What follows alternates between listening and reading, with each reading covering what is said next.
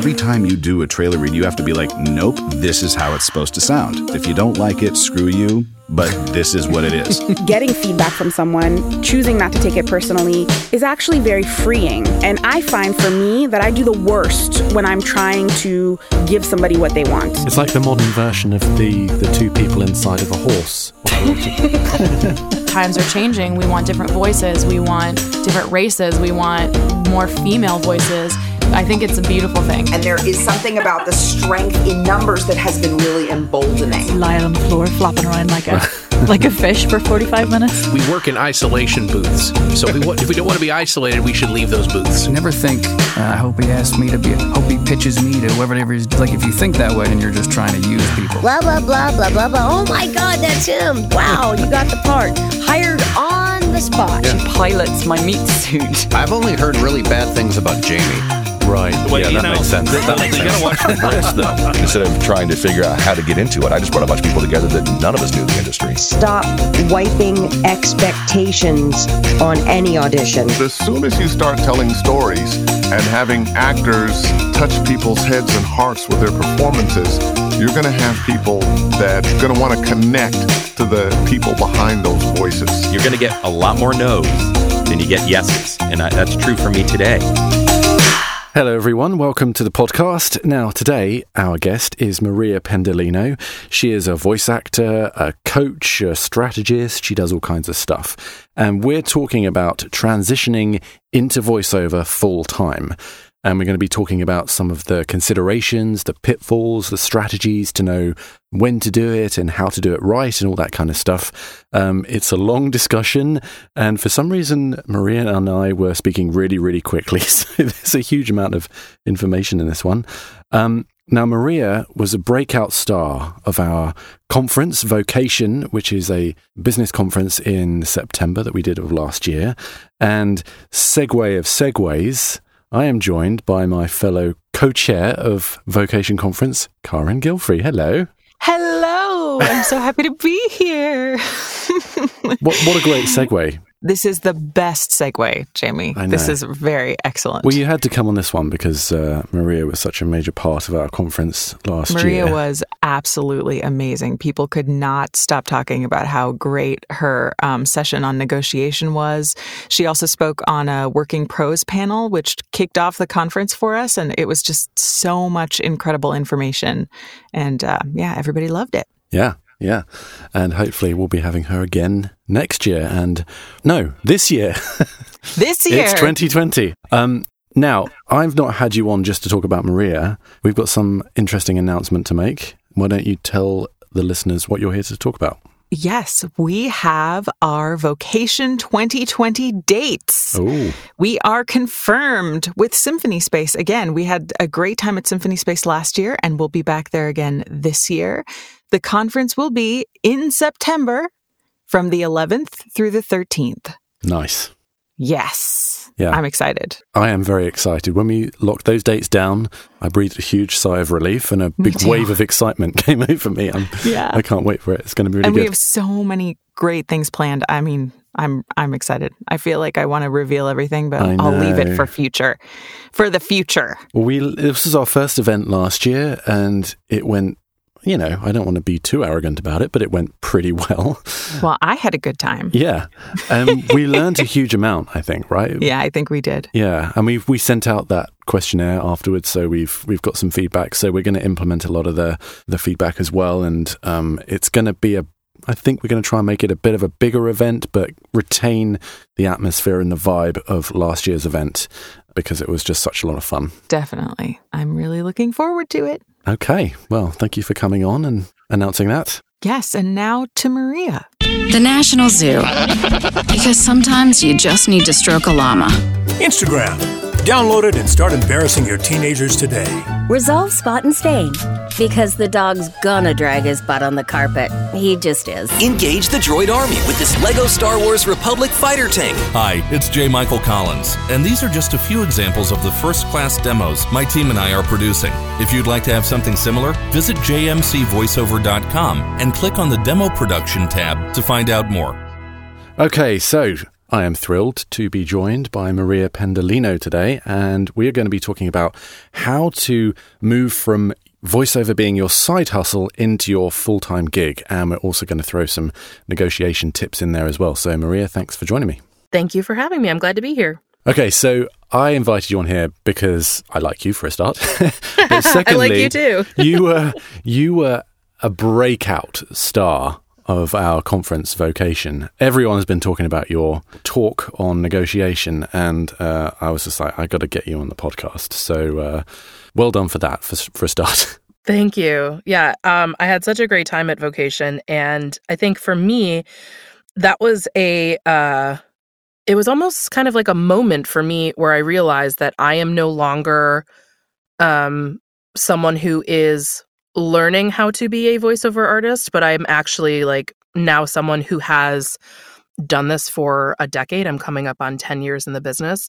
And now I actually have insight to share. So I think uh, I actually had like a, a, a mindset shift yeah. oh, in New York City after that when um, people were reacting so well to my presentation, which was really lovely. And I'm I'm delighted that people got so much out of it because I really do believe that you know if we all have the knowledge and the power that it will all it will lift all of our businesses together yeah, I think maybe you crossed that 10,000 hour milestone or something, that Malcolm Yeah, the, the Malcolm Gladwell yeah. expert thing, right? yeah. That was, yeah, I was like running across the finish line right on the stage of vocation. yeah. All right, so before we begin, why don't we find out a bit more about you, how you got into this, and what kind of work it is that you do in voiceover? Yeah, absolutely. Um, so I have been acting um, since I was 11 years old. I started doing uh, musical theater and things like that in my community. Um, I grew up uh, just outside of Buffalo, New York, in upstate New York, Western New York. And um, I have always enjoyed um, acting and performing, and I'm a very gregarious Italian, dog with my hands. Um, I went to college for uh, English and theater at Binghamton University, and that's when I kind of got my first taste of being close enough to New York City. So sometimes I would uh, drive down with people to audition for, you know, summer stock musicals, go to Broadway open calls, and things like that. Mm. So I moved to New York in 2004 when I graduated from college. Uh, and I was actually working full time at that time. Um, I, I took a full time job in order to get to New York to have enough money to pay, you know, first month's, last month's, and security deposit, and um, start paying off my my student loans. And I thought to myself, you know, I'm going to do this for one year, get myself settled, then I'm going to quit my job, figure out how to dance better, and then I'm going to be on Broadway. That was my plan. Right. Um, that did not exactly happen, and I ended up working in banking for almost ten years, and um, it was it was just a very totally different path. Um, I was I was good at it. I was a people person. Took direction well. I ended up um, doing a project management kind of role, which is um, similar to like a stage manager in theater. You know, they kind of like are running everything and making sure that everyone is doing their individual job. And then it, it was the financial crisis and um, around 2008 to 2010. And I found myself sitting in a cubicle graveyard in Chicago. And I just said, you know what, this isn't where I wanted to be. This isn't what I want to spend the rest of my life doing. I want to go back to being an actor. Yeah. During the time I was banking, I was, you know, doing little things on the side here and there, but mm, like cabaret stuff you could do at night, the off, off, off, off, off, off, off, off Broadway kind of stuff. Um, so I, I quit my job and I decided to try and be a full time actor. I went back to New York. I pounded the pavement. Um, that was the time of the renaissance in New York of filming. So, not just Law and Order filming in New York, but everything kind of coming to film in New York. Yeah. Um, I got representation. So, I was auditioning for theater, TV, and film roles that were good for me. And I ended up booking a TV role on Lifetime's Army Wives, which shot in Charleston, New York, or sorry, Charleston, South Carolina. And um, I had uh, a recurring character and I had this like month and a half between episodes that I was just like, I can't book anything else. I'm like just waiting to go for my next episode.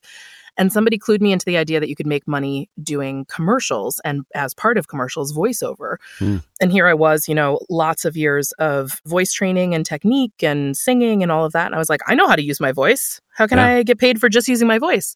So I took a casting director seminar and, you know, you, like 15 people in a room, everybody gets to read a piece of copy, you get feedback, great.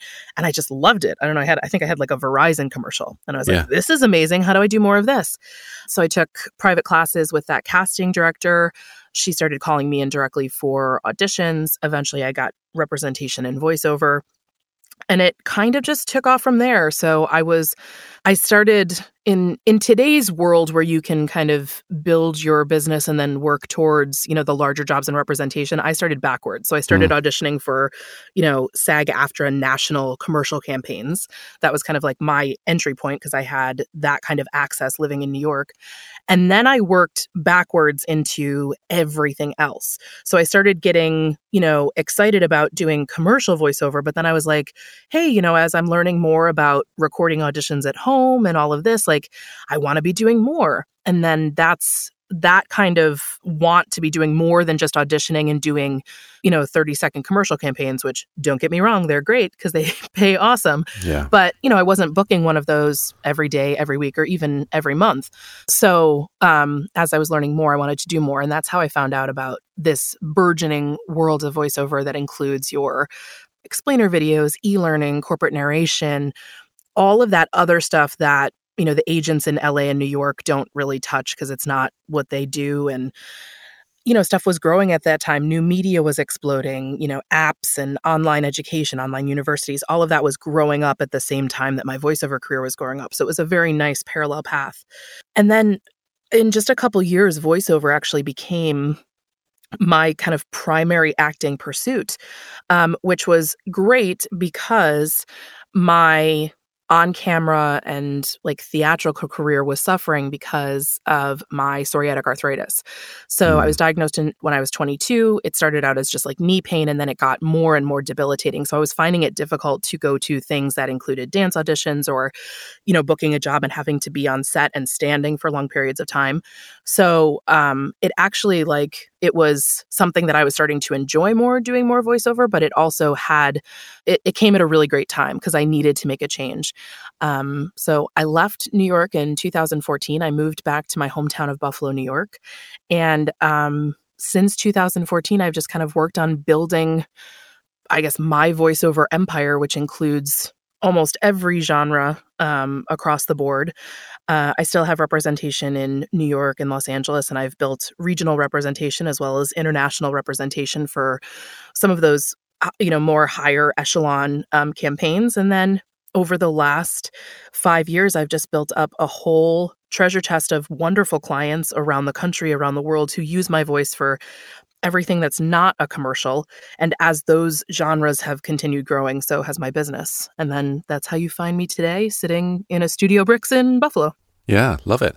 Um, I want to go back a little bit because I'm interested to hear your take on why you think you were successful when you first started kicking off in this industry. Because there are plenty of people who also go to New York and pound the pavement and take classes with casting directors and things like that. Do you do you have any clue as to why that connected for you fairly quickly? Was it your acting experience maybe I that think it was- played into that? I think it was a combination of two things. So I feel like when I was starting in voiceover, so that would have been like 2010, 2011, Mm. we were really seeing, you know, the sea change of some of the media moving to new media. We were, you know, just beginning this idea of you could live life without cable because you could get your media consumption elsewhere. Mm. So YouTube is growing, Hulu is growing, all of those kinds of things. And I think as a result, um, I think we saw that the conversational real person read was really starting to show up more and more on specs, specifically for commercial voiceover. So, this idea of bringing a really, you know, friendly, warm, natural kind of read versus something that was super smooth and polished like a like a cosmetic or like an alcohol read um, something that was really announcery um, you know women were women women were beginning to make strides in some genre there. So i think uh, one of the one of the things that made me successful was a i took the time to get training. And Yeah. i didn't just say oh because i know how to act and oh because i've taken voice lessons for 10 years and oh i have a good sounding voice like i can just go to auditions and i'm gonna like just get it done. I really took the time to train in voiceover and i worked with um, casting directors. I worked with coaches. I put my money where my mouth was, literally. Yeah. And I made sure that I knew how to interpret you know a 15 second piece of toothpaste copy with the same i approached it with the same reverence that i approach you know learning you know all of my parts in the most happy fella which is a three act three and a half hour musical. You know so i gave it i gave it the same reverence and importance when it came to the training. And then i think i also just hit the industry at a time when you know people were interested in more natural real sounding voices. People were interested in you know younger sounding voices at at certain eh, you know for certain brands the approach to it and yeah there was just i think there were just a lot of things changing when i entered and it it, it was almost like i you know drove my drove a motorcycle like through the gap or something you know Were you aware of that at the time? no, no. Right. The only thing that I was the only thing that I was conscious of was that I knew that when it came to bringing, you know, personality to copy and like the acting side of things, I knew that I was really good at taking direction. Yeah. And I started to get a sense that perhaps not everyone is great at taking direction when I would get compliments at auditions or sessions that like, "Oh yeah, like you you nailed it. That's exactly it." Like great adjustment. So like I started to get you know feedback on you know even my first or second take that like oh you know they told me one word one adjustment like one emotional keyword to get to where they wanted to hear it and then they were happy so i started to get this idea that other people who are doing this perhaps it takes them more either more direction or more effort to to get to that end result that the client or the casting director or the agent or whatever is looking for and that like it was just easy with me. I got the Yeah. idea that people were like, "Wow, that was easy." So, you know, for me, it's it's difficult for me to explain it and whenever whenever people ask me like you get that inevitable like, "Hey, I hear you do voiceover. Can I pick your brain about that?" Yeah. the thing that I find diff- the most difficult to verbalize is the acting piece of it because Yeah. I've been doing it for so long. Yeah. Um, you know, when I started doing theater when I was 11, like I've consumed so much information about being an actor, being a performer, like that being my base. So my my toolbox and my kind of kit of things that I can play with and my technique is so ingrained in me like I don't think about that at all. So I think that's I think that's what really helped me at the beginning. And then, especially for like commercial and like the auditioning stuff and being able to cut through the noise when you know you're, you know, one, either one audition or one MP3 perhaps of 1,000 submissions. Yeah. Um, but on the other side of stuff, so the commercial narration, the explainer videos, the e learning, being able to read extremely jargon heavy scripts. And this is where I remind people that I, I don't regret my 10 years at a bank because I can read an anti money laundering compliance script better than, you know, nine out of 10 folks. Yeah. Um, but being able to bring that same kind of friendly, approachable, um, it's almost like the human embodiment of the shrug emoji, like to be able to bring that same kind of like off Yeah. the cuff, throw it away to medical scripts, financial scripts, healthcare scripts, science, technology, all of that, and still have like a friendly approachability. Um, those are the jobs that pay my mortgage today, for sure. 100%. I mean, I think there's so much gold in what you just said there. And one thing that really struck me as you were talking is that this industry tends to be split in, into sort of two lanes, generally speaking. There's the sort of actorly kind of lane where people are, they've trained as actors and they want to do, you know, serious work. And then there's the business side where people want to get into this industry to make money. And the absolute sweet spot is where you can when you're investing in your your acting abilities but then that meets the business side where you're not snobby about doing a toothpaste commercial like you were saying and if you can if you can nail both of those things into the one person i.e. you um, you have that ability to be flexible because you have that acting ability to apply that to e-learning or like you say any any of these genres that maybe actors would be a bit snobby about Yeah, you know, I have never thought of myself as an actor, like capital A actor. Um, you know, I I've always enjoyed doing it, but like I've never I've never discounted like I've never discounted the project. So like the uh, uh, when I was when I was in college and just like belting out show tunes like with dreams of being on Broadway, did I know that I would be paying my mortgage by reading like the press 1 press 2 scripts for, you know, a bank's phone system? No, I did not. But like as I learned about everything that was out there and realizing that all of these skills that I learned with, you know, the initial dream of being on Broadway or being a series regular on a television show, you know, the ability to apply it to uh, a completely different but related medium being voiceover um, for me that has been like you know the the aha moment of my life yeah. and um obviously like i do this as a career and i want and need to make money to you know pay my bills and travel and support my family and everything like that and um i've never been um i've never been precious about it you know it's not like oh my my talent is only worthy of the um union national commercials therefore i shan't do the explainer video or whatever i just right. i can't i can't imagine that um that attitude for the way i run my business and also i have i have clients that cross genres too you know mm. i have one client that i've done uh, a commercial for them. I have done a like very very dry explainer about a boat engine for them. um, I've done a I did I did their office's phone system. Like they they are genre chameleons, and as a you know advertising or digital media agency, they are working with clients of all stripes. Um, so I'm sure they're very happy to have a freelancer like me that is also willing to you know work on different projects of all stripes. Yeah. The other thing is is like for the i talked a little bit about this um i think in oh, the at the working pros panel at vocation but like realizing the roi the return on investment of your time you know when i and like money money is truly not the most important thing to me but like we live in america you need to make money like mm. there's no there's no uh there's no social net to fall on if if things aren't aren't going so well right so yeah. um you know when i was on army wives at that time under like an AFTRA contract scale for a day player was like it was like $972 or something for essentially three days of your time one day was a travel day one day was your work day and you know i got picked up by hair and makeup in a van at like four o'clock in the morning and i'm on set until seven eight nine ten o'clock. And then the third day was your travel home day. So you get you know your travel's covered your um, hotel is covered and you get per diem every day and obviously there's crafty and food on set and everything like that.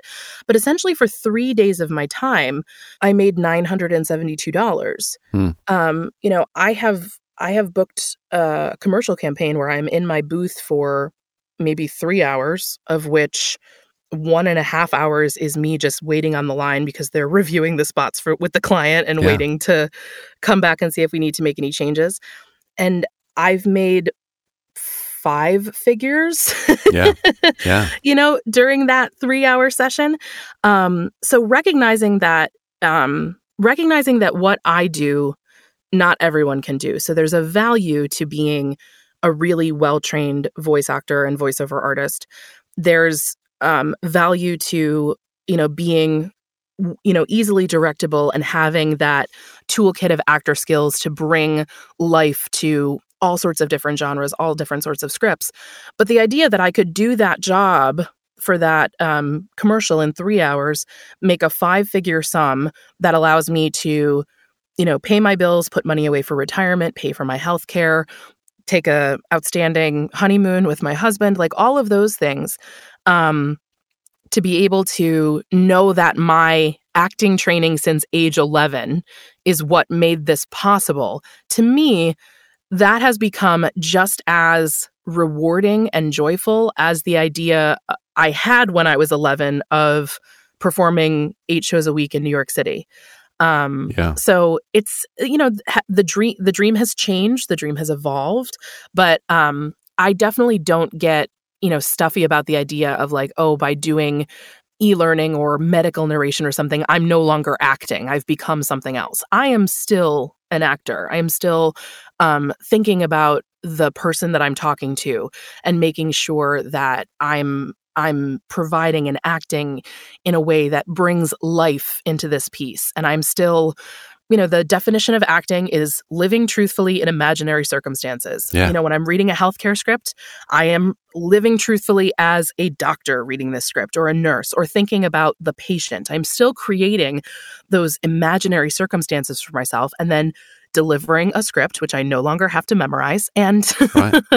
um, you know, providing providing that to my clients and um, you know, anyone who discounts the the 90% of our industry that's not you know the highest echelon of commercial and animation because saying that the rest of the stuff is is not acting and is not worthy of the talent and time of the people who are actors capital A I think that that is just a very short-sighted idea and they're leaving a lot of money on the table. Yeah, abs- absolutely. I completely agree. When that red light goes on, it doesn't matter what the project is.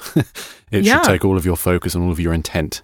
Okay, so now I want to get to the sort of meat of what we're going to be talking about today. So all of that was a sort of build up to the point where you've done all that work, you've you've pounded the pavement, you've built up your career to the point where you can maybe consider making this your full-time gig if it's currently your side hustle. So what are the signs that you can pick up on that determine that okay, now's the time to make that leap? Yeah, so I had a couple of signs in my life that I knew okay, this is like this is actually something. So while I was um, while I was in New York and pounding the pavement and also beginning to pursue voiceover, I was also working for a nonprofit organization. It was an organization that I had actually volunteered for, and I was on their young executive board when I was working in banking, Hmm. and I just kept up a relationship with them. And when I decided to move back to New York to be an actor, I said, "Hey, you know, could I work part time with you guys? You know, flexible hours so that I could pop out to go to auditions, but like."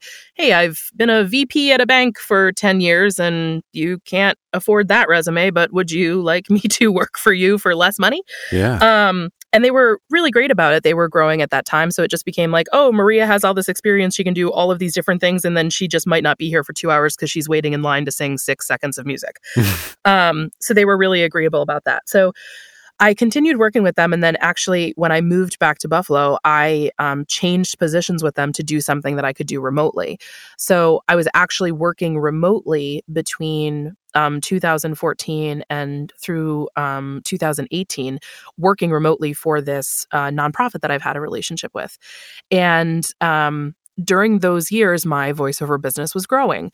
So, um, I got to the point where I realized that it was truly no longer sustainable. Um, essentially, when I met my husband, so I had I had was a very early adopter of online dating. Oh, wow. And um, I went on my very first online date in 2003.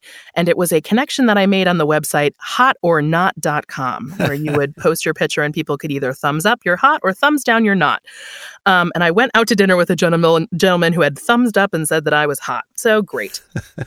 That's a good start. yeah, that's a it's a great start. Now this is all uh, going to be in my eventual comedy cabaret, so no stealing these ideas. But um, over the course of 13 years, I went on 97 first dates. Oh, Of that 97, I would say I probably went on about 10 second dates, and of that, over the course of 13 years, I like dated, quote unquote, dated like three people. yeah. So when I moved back to Buffalo and left New York, I like dating or like finding someone to, you know, have a partnership with in my life was truly the last thing on my mind. Right. And um, I was essentially working two full time jobs at the same time.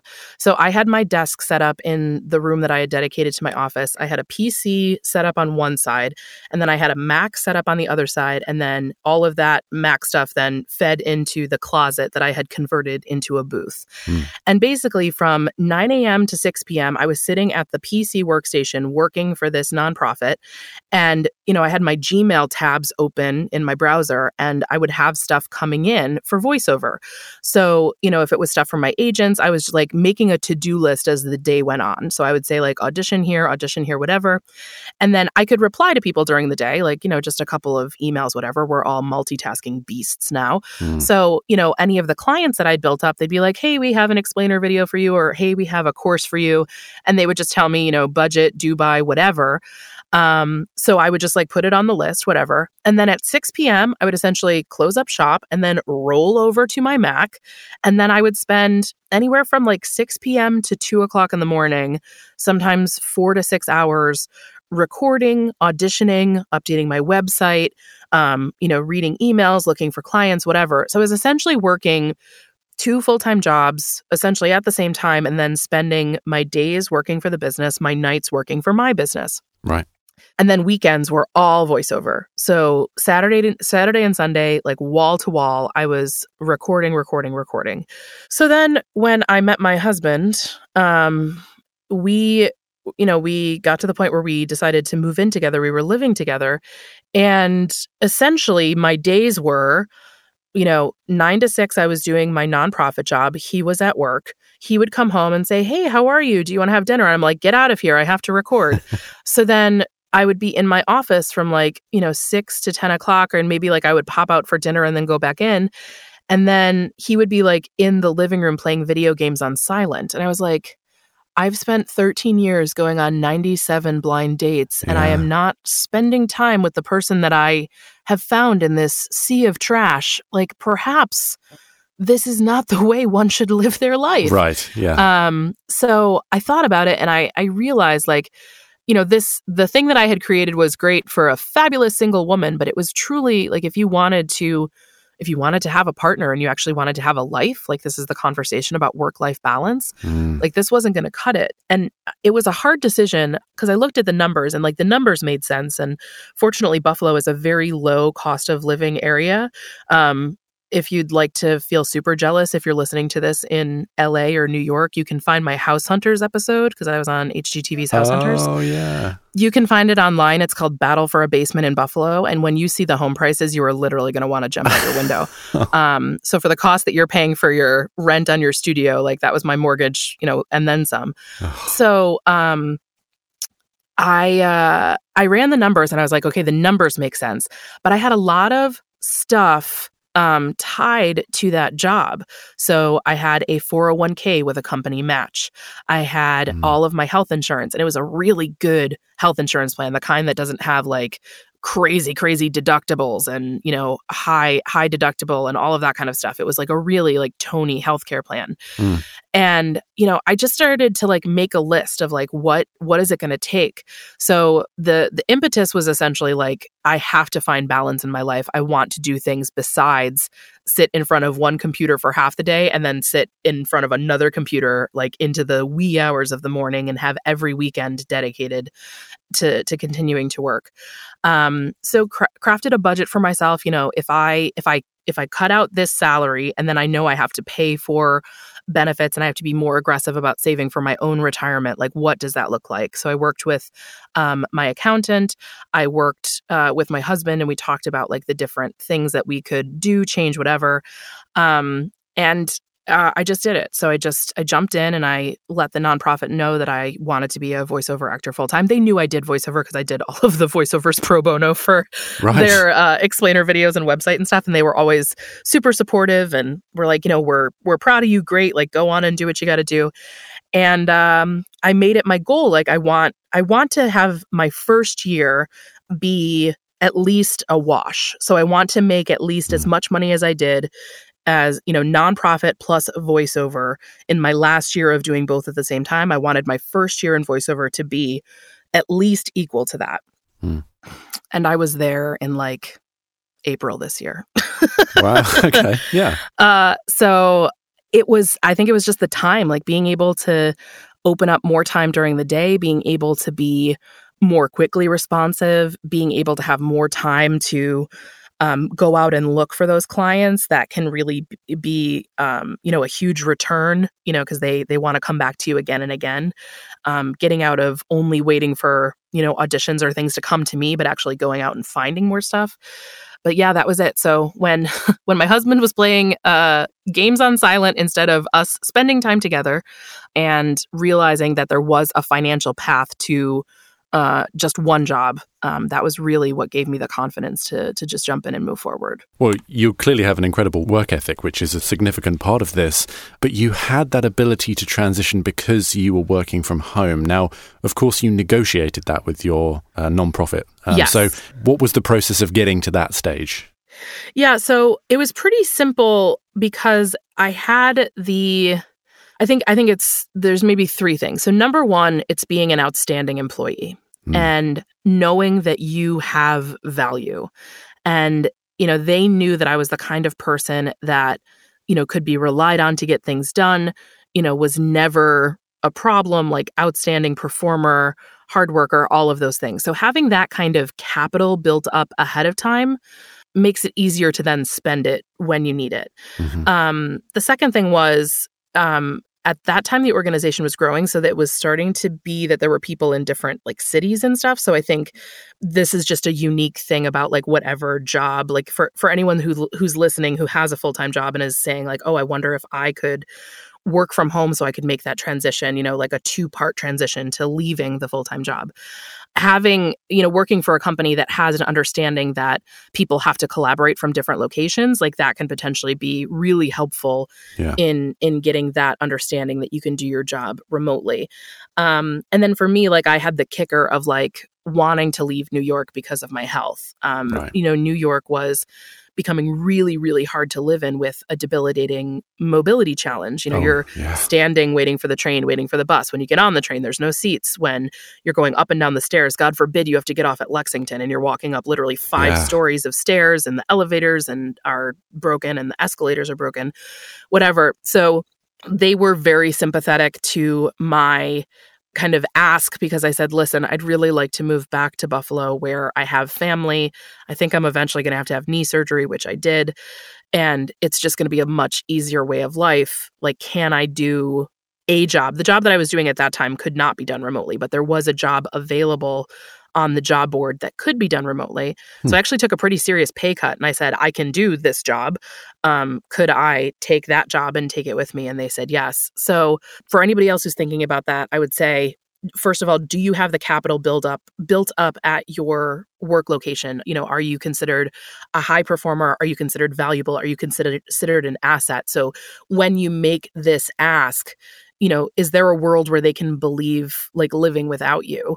Um, you know, we'd like to believe that we're all special unicorns, but in many cases, you know, you are replaceable, you are expendable. So can you get to a place or can you, you know, can you improve your performance if, you know, if it's just been lacking or whatever to the point where like your company could not believe not having you every day? And then also just being able to show them like do by show. Like when i moved back to buffalo like i was available 9 to 6 like we used all the different collaboration platforms like zoom skype for business slack whatever. Like people could mm. reach me the same way that they could if i was sitting in the office. And a lot of times when i was sitting in the office they would slack me anyway and not like come over to my desk because we've all become you know that kind of like technology culture. So i made sure that i was always available always connected always participating in meetings uh, via video conference, making sure I got FaceTime. Um, we made an agreement that I would go to the office in New York every quarter. So I would travel every quarter for like three to four days and be able to be in meetings with people in person and and have FaceTime so there was still that connectedness.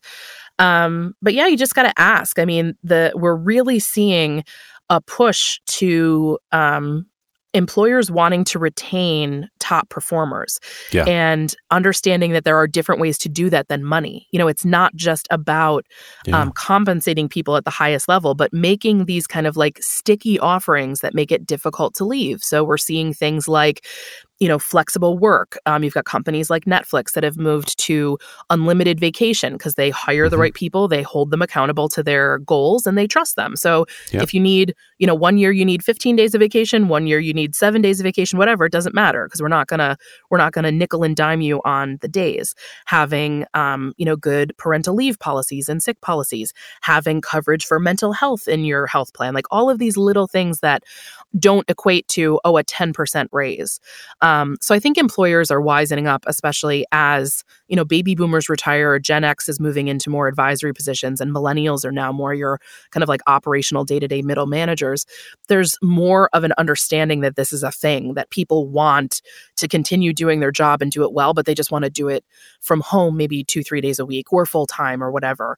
Um, so my mantra has always been if you don't ask, the answer is always no. Right. So, you know, if it's something that you're interested in, put a plan together, understand what it looks like for you and what it looks like for them and what you're willing to compromise on, what they might be willing to compromise on and see if you can get to a place where it works. Taking the commuting thing out of the equation and Oh, being yeah. able to just immediately seamlessly move from my day job to my night job and not have to think about like the two three hours in between and all of that kind of stuff that adds to it so i would say if you're listening now and you you are really interested in making a transition from working full time into being then a full time voiceover artist, voice actor, um, finding a way to not have to go into an office every single day is a huge piece for me of how it was a successful and easy transition. And from the employer's perspective, um, it can be attractive because there's an argument that you're actually more productive by working from home. oh my god, right? hundred percent. Yeah. I uh, listen. When I worked in New York, I was not at my desk every day at nine o'clock in the morning. Right. No way.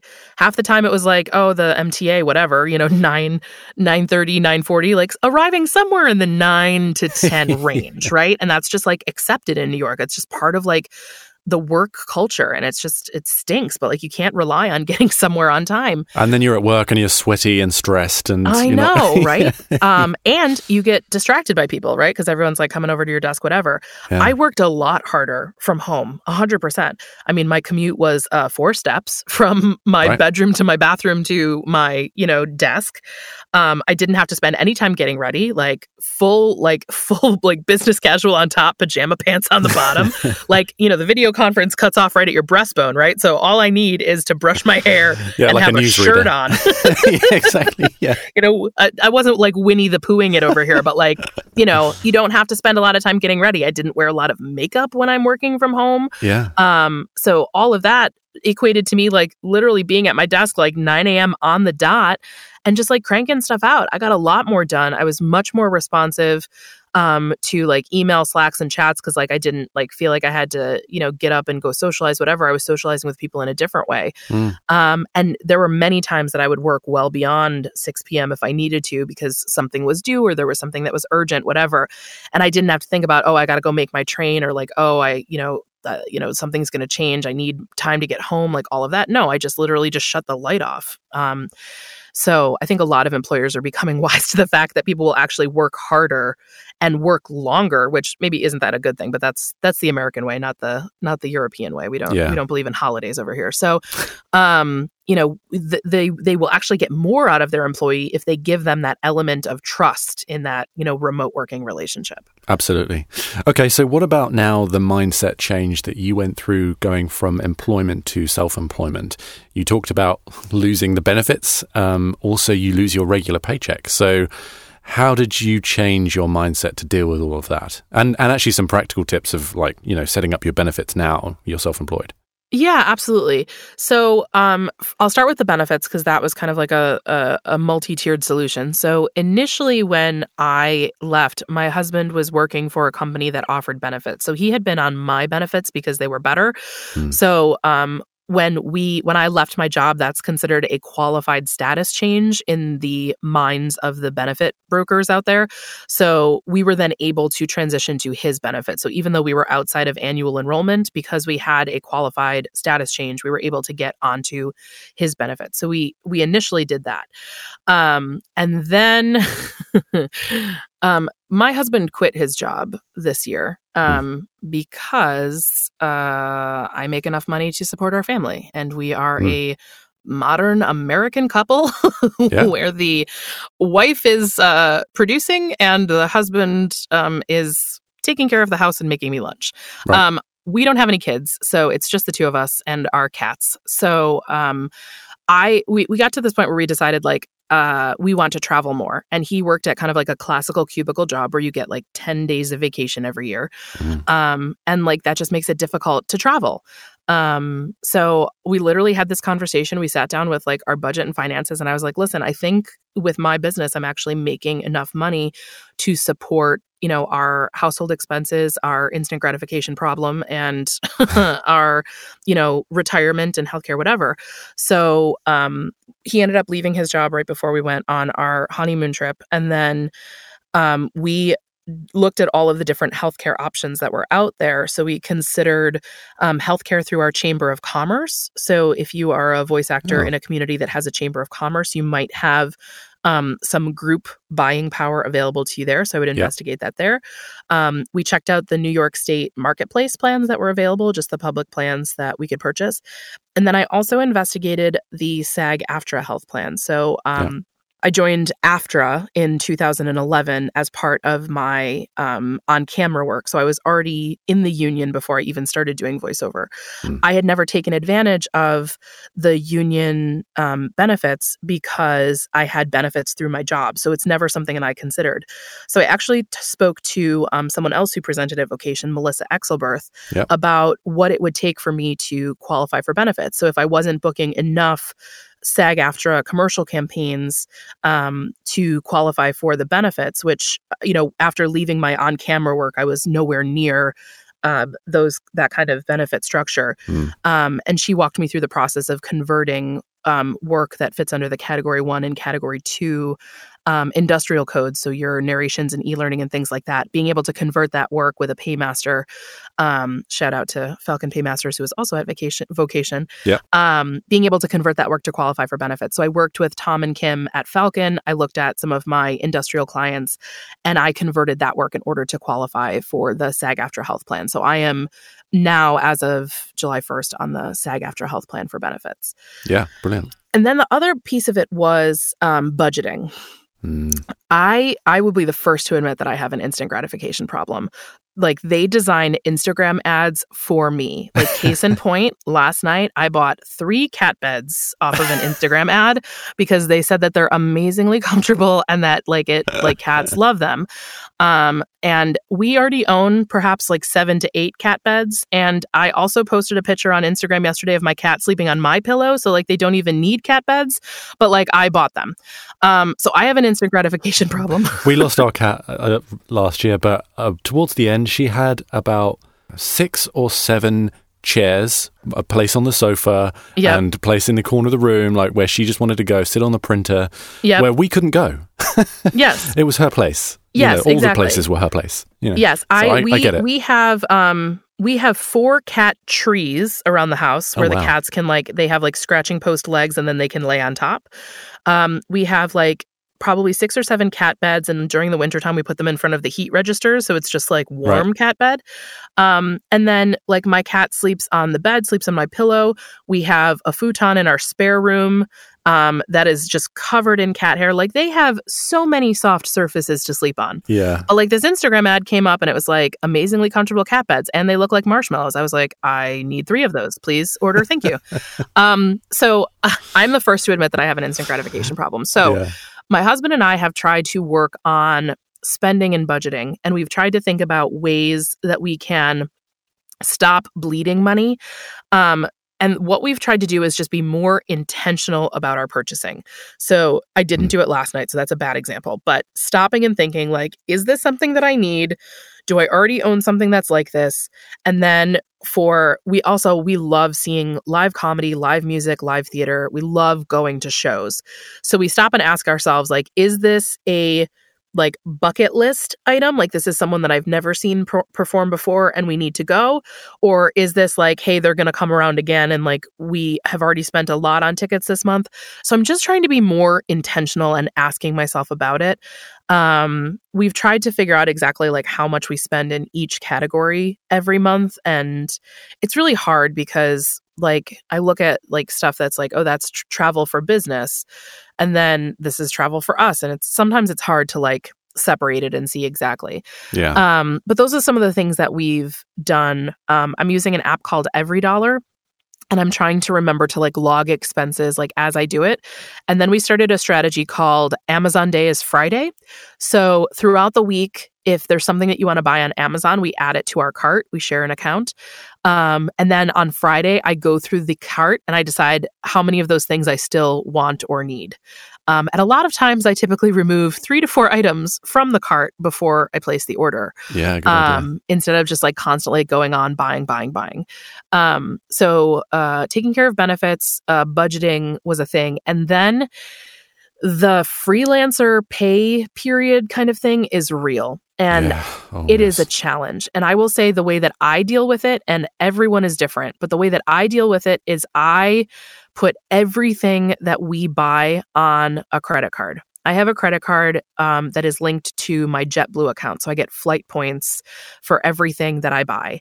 And sometimes my balance on my credit card is like $15,000 because I am waiting for a lot of payments to come in. And I do my very best to hold my clients accountable to a net, you know, 30 kind of 30 days pay cycle. But a lot of times, you know, I'm working with someone who's in the middle of the production chain. So if you think about it, like, okay, the brand has hired an advertising agency. They're going to take 30 days to pay the advertising agency. The advertising agency has hired a video production person. They're going to take 30 days to pay the video production person. The video production person has hired a sound engineer. They're going to take 30 days to pay the sound engineer. The sound engineer has hired let's let's even throw an agent in there. The sound engineer has booked me through an agent so they're going to take 30 days to pay my agent and then my agent is going to take 30 days to pay me. Now this is this is a non-union pay cycle because obviously SAG AFTRA jobs are regulated and you have to be paid in, in a certain amount of time. Hmm. but you know that is sometimes the reality in the marketplace that you know businesses are running on pure cash accounting and they're not able to pay you until they have been paid um, i have international clients where it just takes longer and you know they they do wires to their international um, contractors once a month and that's just it so if you did a job the day after they normally do their wires you're waiting another month until they do their wires Yeah. so, um, you know, I I have a job tracking spreadsheet. I use QuickBooks for my invoicing, and I keep a really close eye on stuff. And I just make sure that I'm reminding people at 30 days, at 60 days, I'm following up. Um, I actually used another person at Vocation, Rob Sciglimpaglia, this year to send a strongly worded letter to a client who had not paid in a very long time. Um, so you know, I do whatever I can. That's that's a huge part of of running the business and being a freelancer that you have to keep a close eye on things. So for our family, um, I think it would be a lot harder if we had you know higher expenses like with with kids and school fees and stuff like that. So I'm I'm glad that that's not part of the the budget that I personally have to make right now for my family. But I basically float us on a credit card and then I just I do my best to make payments you know throughout the month i don't wait until like due date so if i get a large payment come in i am making like a large payment to my credit card you know right then and there um and moving moving the money around a lot. But yeah um whenever whenever we apply for something that requires like a credit check like i just recently bought a new car and the guy was uh, we were just getting to the point where i was deciding like do i want to move forward with this? He's like hey can we run your credit? I was like Ugh. i was like i don't know if i want you to do that until i know i'm gonna buy it. And he's like he's like do you have bad credit? I was like no i have friggin flawless credit. But i was like on any given day i have anywhere from like $30,000 of stuff charged on revolving cards and then sometimes I have like $5,000 charged on revolving cards and like I don't know what the day is. So Yeah. um it, it's challenging. And your your credit number can range based on how oh my much credit god! available I had you have, right? I had to turn off the noti- notifications from Experian because I signed up for them for credit monitoring after the whole Equifax breach. Yeah. But literally, like every day, hi Maria, your credit balance increased. Hi Maria, your credit balance decreased. Hi Maria, your credit balance increased. I was like, yeah, no, no shit, Sherlock. I get it. Okay, so um. It's yeah, and uh, obviously, like I understand, like there's an element of privilege of like having great credit and being able to do that. I think the the balance on my uh, or the credit line on my JetBlue card that I have is like twenty five thousand dollars or something because Yeah. I've built up a good credit history over time and I have a good credit score and I have a mortgage now. We have two car payments, so I've got a lot of things like on my credit history that that help raise my score and show that I'm a, a worthy borrower. Um, and I understand that everybody listening might not have a credit card out there where you can float, you know, 15 grand at a time. Um, so it's it's certainly something that allows me to rest easier at night. I know that I can I can pay for our things. I can, you know, buy food and um, I have enough cash on hand to to pay the bills that require cash that you can't put on a credit card and stuff. Um, but a lot of times, you know, that's that's basically how we survive in a household where the only income coming in is a freelance income. So, why did you go the credit route rather than like a contingency fund that you use and replenish? Is there a reason for that? Uh, just because I want the flight points. I have not paid for a flight on JetBlue in like six years. Right. Okay. Yeah, it makes sense. Yeah. I'm a yeah no I'm just a I'm a points maven. Um, I always like my husband. He he never cared about any of this stuff, and I was like, don't use that. Don't pay for it on your debit card. We got to get the points. um. So yeah, I just I just uh, love the points, and the the card that I got from JetBlue actually allows you to um, get mosaic status as well. So then when I fly on JetBlue, um, I get personally identified by the crew members. We get free drinks. Um, you get extra legroom seats, uh, all of that Oh, good stuff. hello. So yeah, no, it's it's all about status, baby. yeah. and the the mindset actually when you're um, budgeting is different too, right? When you're self-employed because you can't budget based on potential money that's coming in like you would be with uh, an employment because you know on the 25th or whatever it is of the month you're getting your your paycheck. Um, and you can kind of go to the wire um, Yes. with an employment. So it, it's more about not not necessarily looking at how much you've invoiced more a case of how much you have and or how much credit you have.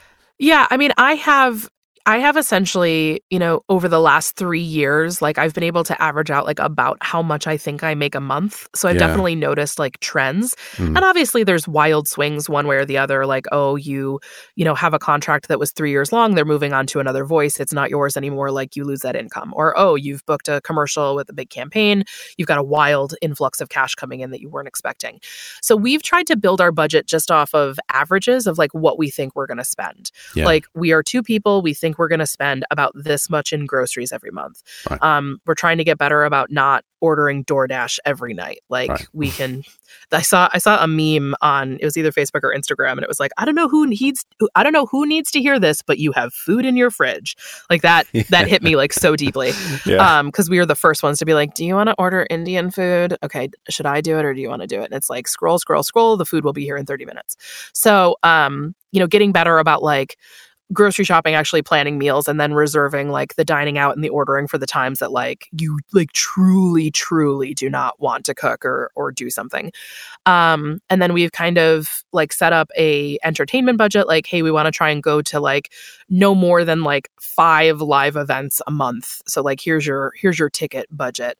Um, and then the other things are pretty regular. So like our utilities are regular, our you know car payment, insurance, like all of that's regular. So you're you know what that is going to be.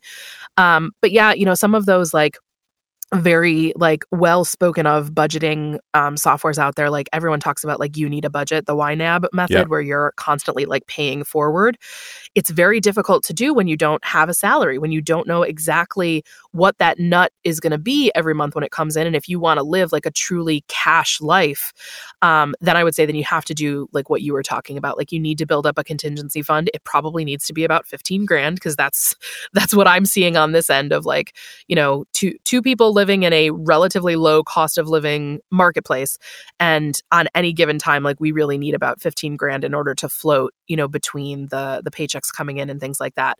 So you can like build and then replenish and use you know a cash contingency fund the same way that i essentially use my jetblue mastercard Right, gotcha.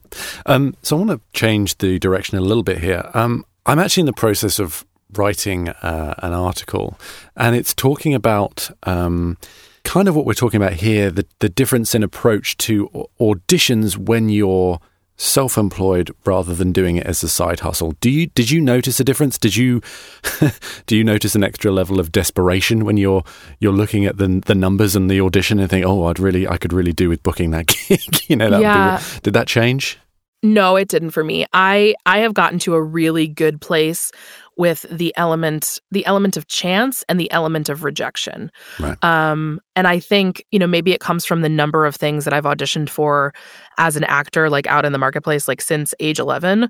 Um I will tell you a very funny short story. When I was 12 years old, I auditioned for a community theater production of The Sound of Music. Um so obviously they were casting, you know, however many Von Trapp children there are, right? So I was the perfect age for Brigitta. So I like walked in there with my sassy like Disney songbook and like sang my audition and I thought I did a really good job.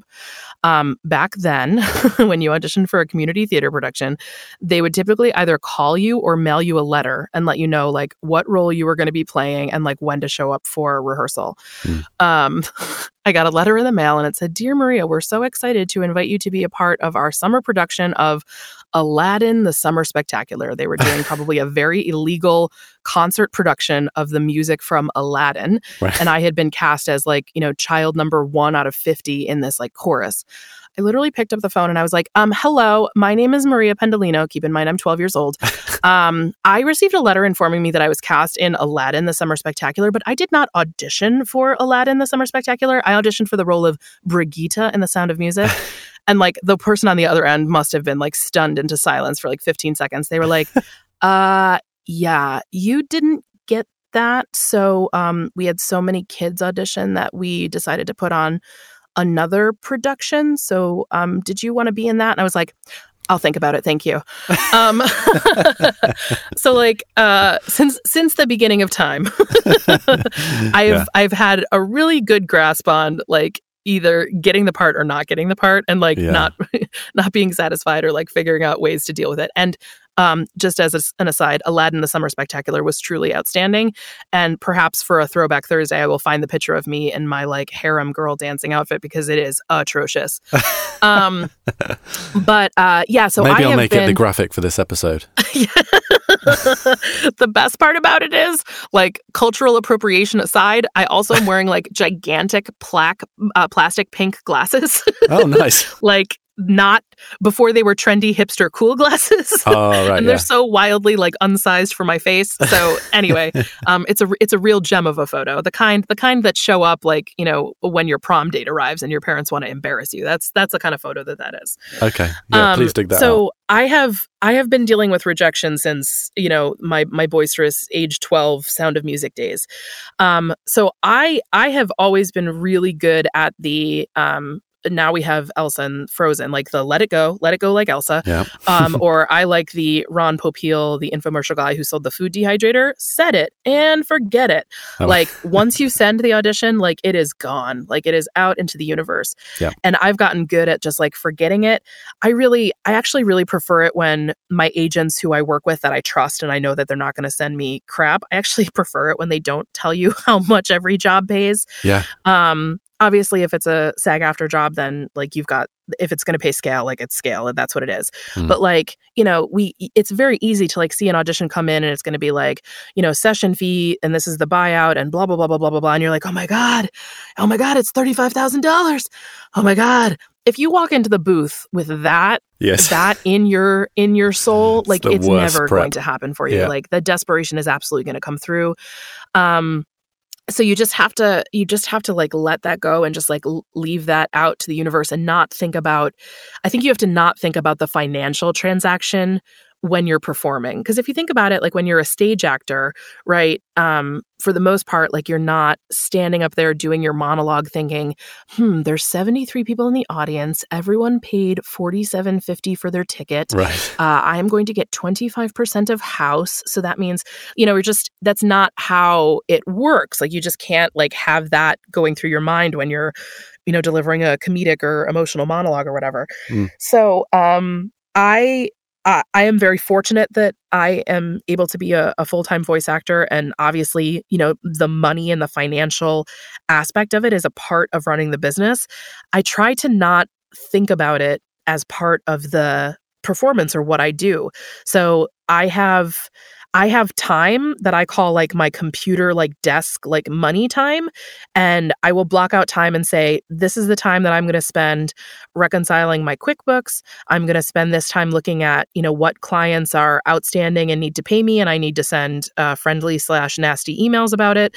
um, this is the time that I want to uh, look at my quarterly tax statement and see like have i put enough money away for my um, quarterly estimates for self-employment tax? Um, this is the time that i'm going to check my bank accounts my credit card i'm going to put money into my ira like all of those things. I try and block time out for that and that time is not time that i am auditioning.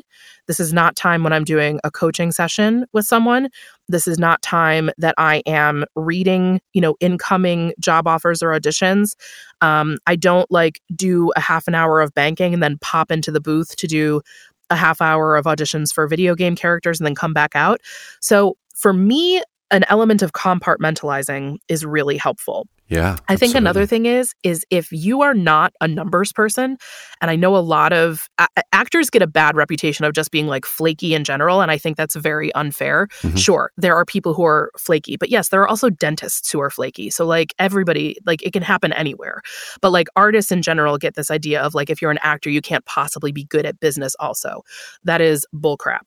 But if you are truly like numbers are really not your thing, like own up to it and just say like this is not something that I do well. Like I got into this business to be a performer. The aspect of running a small business and being an entrepreneur, like that part of it is very scary to me. And delegate find help, mm-hmm. get an accountant, get a lawyer, hire a virtual assistant in the Philippines to help you do your invoicing. Like there are a thousand different options. Yeah. But at the end of the day, the only thing you have to do is you have to be the one talking into the microphone. So if there are things that you are not good at and you do not want to spend time on, whether you're good at them or not, like I've started delegating some things that I am good at, but I want more time to voice in the booth.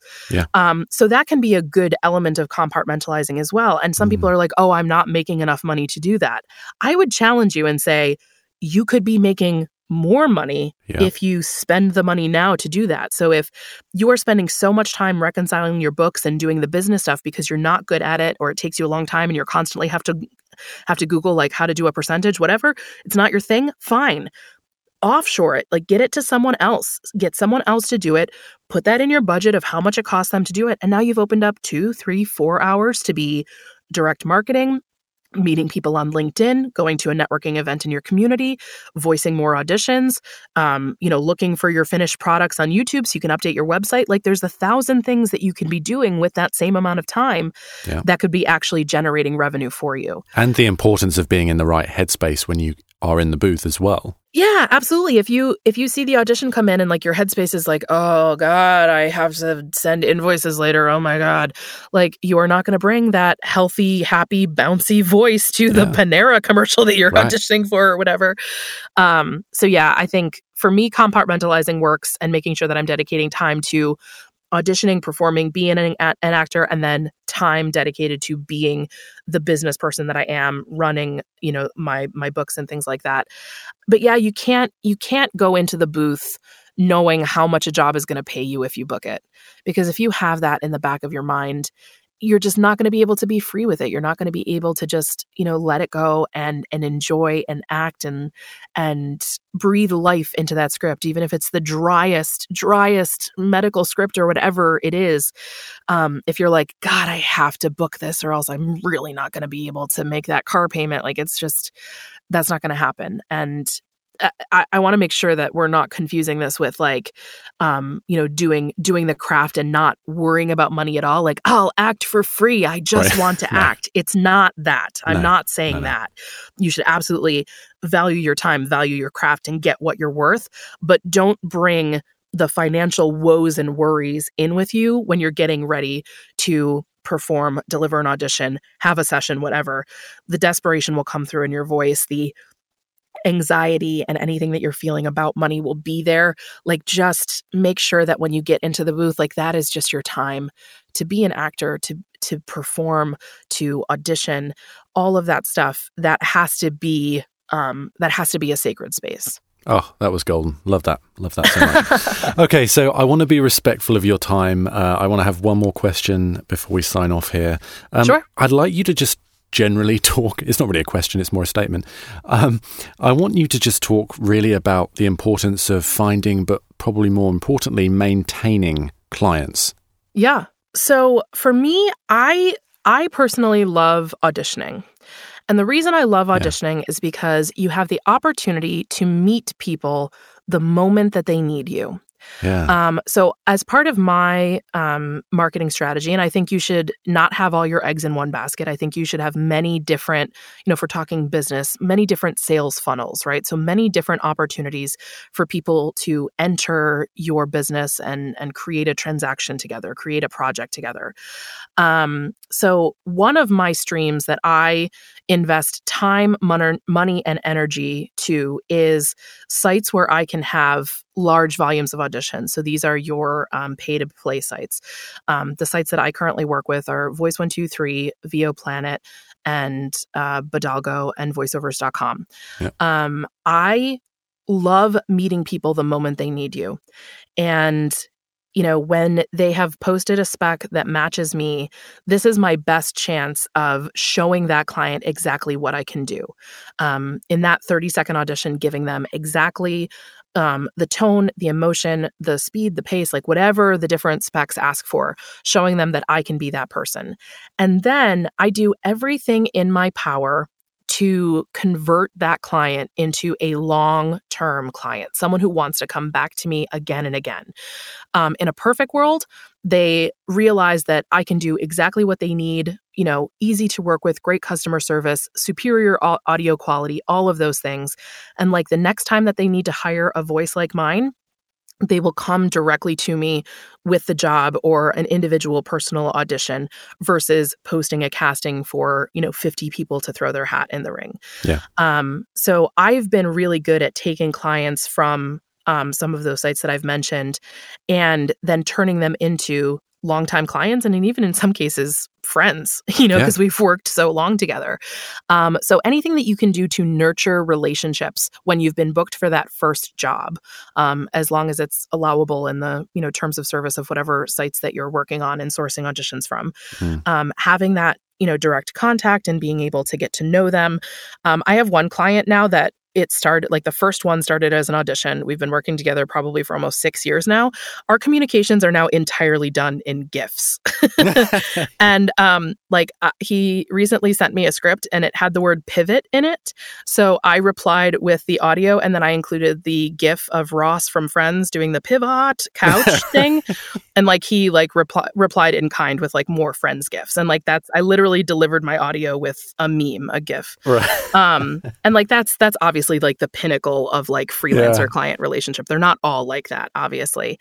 Um, so uh yeah, anything that you can do to kind of nurture those relationships. My other um, sales funnel is uh, direct marketing. So um, trying to find exactly the types of people that I want to work with. And I find the easiest low hanging fruit are explainer video companies, e learning companies, and people who produce some sort of video. So, video production companies. Yeah. Because they, at some point in their production chain, and some at some point in the food chain, the supply chain, they are going to need a voice.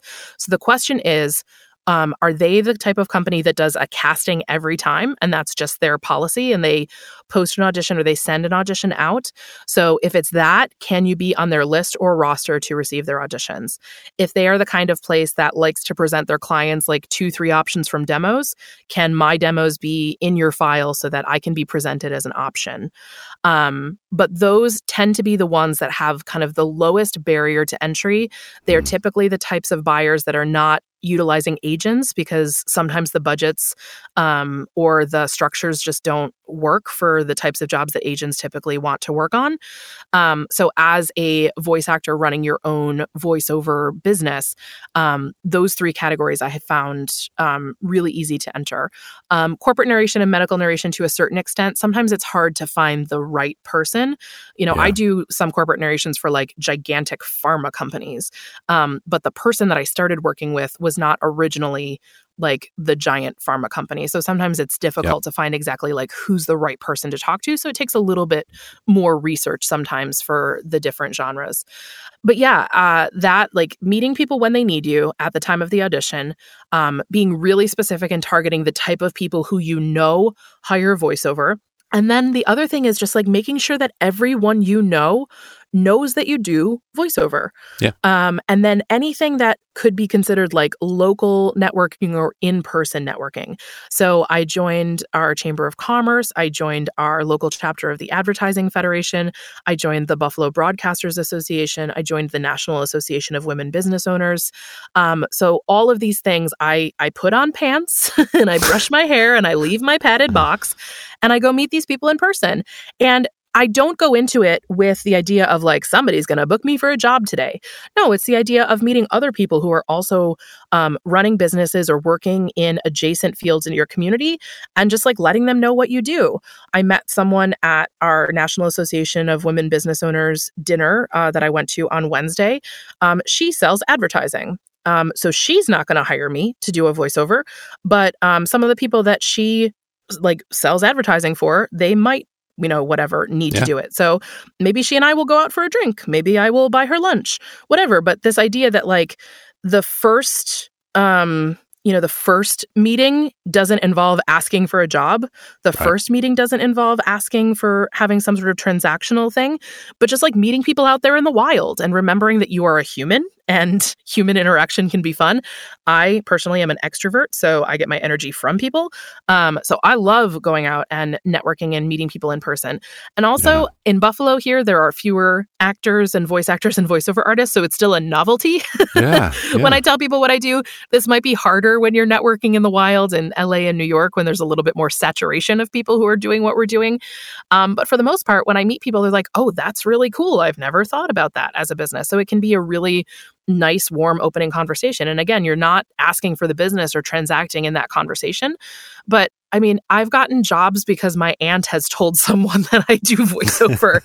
so yeah. just like making sure that everyone out there in your in your universe, in your periphery knows that this is your business, this is your passion, this is what you're doing and then you know networking is planting seeds you know you're not you're not harvesting at that time you're just planting seeds. And then someday the hope is that those seeds will lead to something. And if it doesn't that's okay too. At least you got out of the house and met some people and maybe you've got more friends to go to the hockey game with or whatever. Oh brilliant. I feel like i should charge for this episode Put it behind a paywall. We can I share it. wow, that was that was incredible. We covered so much there, and there's so much, a lot of information there that doesn't get talked about in terms of the mindset as a as a self-employed person. Yeah. Um, that I think everyone needs to talk about a lot more because we're all in our little padded booths on our own, tapping away at our computers every single day. Yeah, um, and this and this idea of the kind of the voiceover entrepreneur of the future, like, is really growing. You yeah, know, we've seen this year we've seen agencies close we've yeah. seen agents become managers we've seen um, just a huge changing in the landscape of media advertising and there's honestly like there's more voiceover work than ever because we have all of these emerging technologies you know yeah. voicing for apps being the voice of a meditation app and like all of this kind of stuff you know it goes it goes beyond just what people thought of of this business 15 years ago which was like you either do commercials, you do promos, you do narrations. Like it was like these three big major categories. And of course, those categories are still very, very, very large. But there's all this other stuff. Yeah. And it it has a lower barrier to entry. So this idea of like this voiceover entrepreneur that could like literally like you could live um, there's a voiceover actor that i talked to that lives in italy like you could live wherever yeah. you want and as long as you've got a good you know sound quality a good place to do your recording. You've got high speed internet and uh, access to email you know you you can you can build um, you can build an empire you can build a business. Um, so i think i think we should absolutely be talking more about the business aspect of things and what it means to be a small business owner an entrepreneur not only in the voiceover world but just in the world in general yeah. Well, speaking of empires, why don't you tell us about your growing empire? Um, you're building up this uh, millennial voiceover website, yes. and uh, you've just had a SOVAS nomination as well. So things are going pretty well for you. Thank you very much. Yes, um, this has been a this has been a great um, fall for me. So it kicked off with having a great time at um, VO Mastery in California with Randy Thomas and working with people like Melissa Disney and Scott Rummel, cool. and then um, coming to Vocation and being able to meet everybody there and meet you in person finally after being you know, know. Facebook's friends and stalkers for so many years. Yeah. um, uh, lo- loving loving stalkers, of course. Yes, um, yes. And presenting at Vocation, and then um, yes, so I uh, received a SOVAS nomination this year for a piece that I did for Visa in the e-learning category. I was named to Buffalo's 40 under 40 this year, which was really really exciting. Very cool. Um, but yeah, so uh, with my pal uh, Ian Fishman, who's a voice talent in Minneapolis, um, he and I launched essentially a sub brand of our voiceover businesses called Millennial Voiceover, which is at millennialvoiceover.com. And the goal is for us to help companies speak millennial. So if you are targeting millennial buyers or you're trying to recruit millennial employees, understanding that the millennial generation likes to be talked to in a different way than their older or younger peers. Yep. And right now, millennials are at the height of quote unquote adulting. They are um, getting married, they are getting promoted, they are buying their first houses, they are having kids. Millennials are becoming the you, know young moms and dads, um, and helping people just understand the the habits of the generation. Millennials are now eight, 80 million plus strong in the U.S. alone, wow. and are the most coveted part of the purchasing demographic and hiring demographic. In when you think of like the coveted 18 to 49, millennials are the largest majority of that group now. Yeah. So the goal is that people will find us by Googling and searching for millennial voiceover. And we're working on more, adding more media to YouTube and um, upping our social media and stuff so that people will find us. And that our goal is that it brings more uh, revenue to our two individual voiceover businesses, but also that we can bring business to our counterparts who are also either millennial voiceover artists themselves or have a millennial sounding voice because we know that age is just a number and there's many people who are old that sound young and young that sound old whatever. Yeah. So we've built a database of um, other talents that have millennial sounding reads so that if someone comes to us and is like hey i'm looking for a spanish speaking millennial or i'm looking for an african american millennial or i'm looking for a person of color could you help me? Um, we're hoping that we can pass on those opportunities to trusted talents in our network. So that's why we put out the call when we announced our brand to invite people to join our database so that if somebody is looking for someone who's decidedly not us, we can refer them to other um, authentic talents in our network that are um, available and ready to work. So we're really, really excited about that. So and authentic is the key, right? Because we've had a story 100%. recently about that. Yes, absolutely. there are so many talents out there um, that come from um, minority or underrepresented or underserved backgrounds, and we want to make sure that we are elevating those voices 100% Brilliant. and providing them opportunities for jobs that, you know, if we're the default, we want to make sure that when somebody is looking for something that's not the default, that they're finding the right people, and we're really excited about that. Um, so you can find us at millennialvoiceover.com, on Twitter at millennialvo, on Instagram at millennialvoiceover. Um, and if you're interested in submitting to the database, you didn't get a chance to do that when we announced it um, earlier this year. You can just shoot us a note, millennialvoiceover at gmail.com, and I will send you the link um, to submit to the database. Fantastic. And you, you started coaching as well, too, right? Yes, just a little bit. So, uh, like I said earlier when we were talking, I find the performance aspect of things to be the most difficult to talk about. So, I am not performance coaching. Okay. But if anybody is interested in business coaching and mentorship, so if you're at the stage where you are trying to build your voiceover business and you feel like you're stuck and you just need to know like what your next step should be, whether you're just starting out or you're at the midpoint or you're trying to get over a plateau, you want to move into the next income category, whatever. Um, I have set up a Calendly account where you can book time on my calendar for either um, if you need help immediately with a negotiation, which came out of vocation. Yeah, yeah. um, after my presentation, people started emailing me asking if I could help them quote, which I'm happy to do. I just don't have enough time to reply to everyone's emails um, and to just give like to be an on demand free quoting service. So um, Yeah. I set up on my Calendly a 15 minute negotiation session. So you can book just 15 minutes on my calendar to ask for help with building a quote or redlining a contract, you know, asking for different verbiage, all of that. And that's Oh. $25. You can just book that on my calendar. Oh, Um, and then I set up a 30 minute and a 45 minute session. So the 30 minute session I called Building a Roadmap.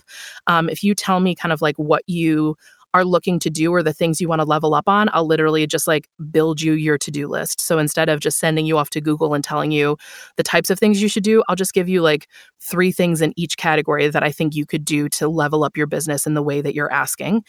And then if you're interested in like an ongoing mentorship where like you want to talk about your business like week to week, almost Brad Brad Newman called it voiceover therapy when I was Oh, yeah. um talking to people. I think it was during the working pros panel when people were asking questions like, "Oh, I want to talk about this. What could I do?"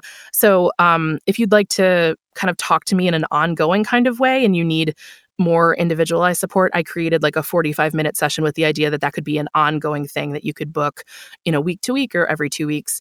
Um, so yeah, if you're interested in that kind of coaching and support, it's at Calendly, that's C A L E N D L Y dot com slash voice by Maria.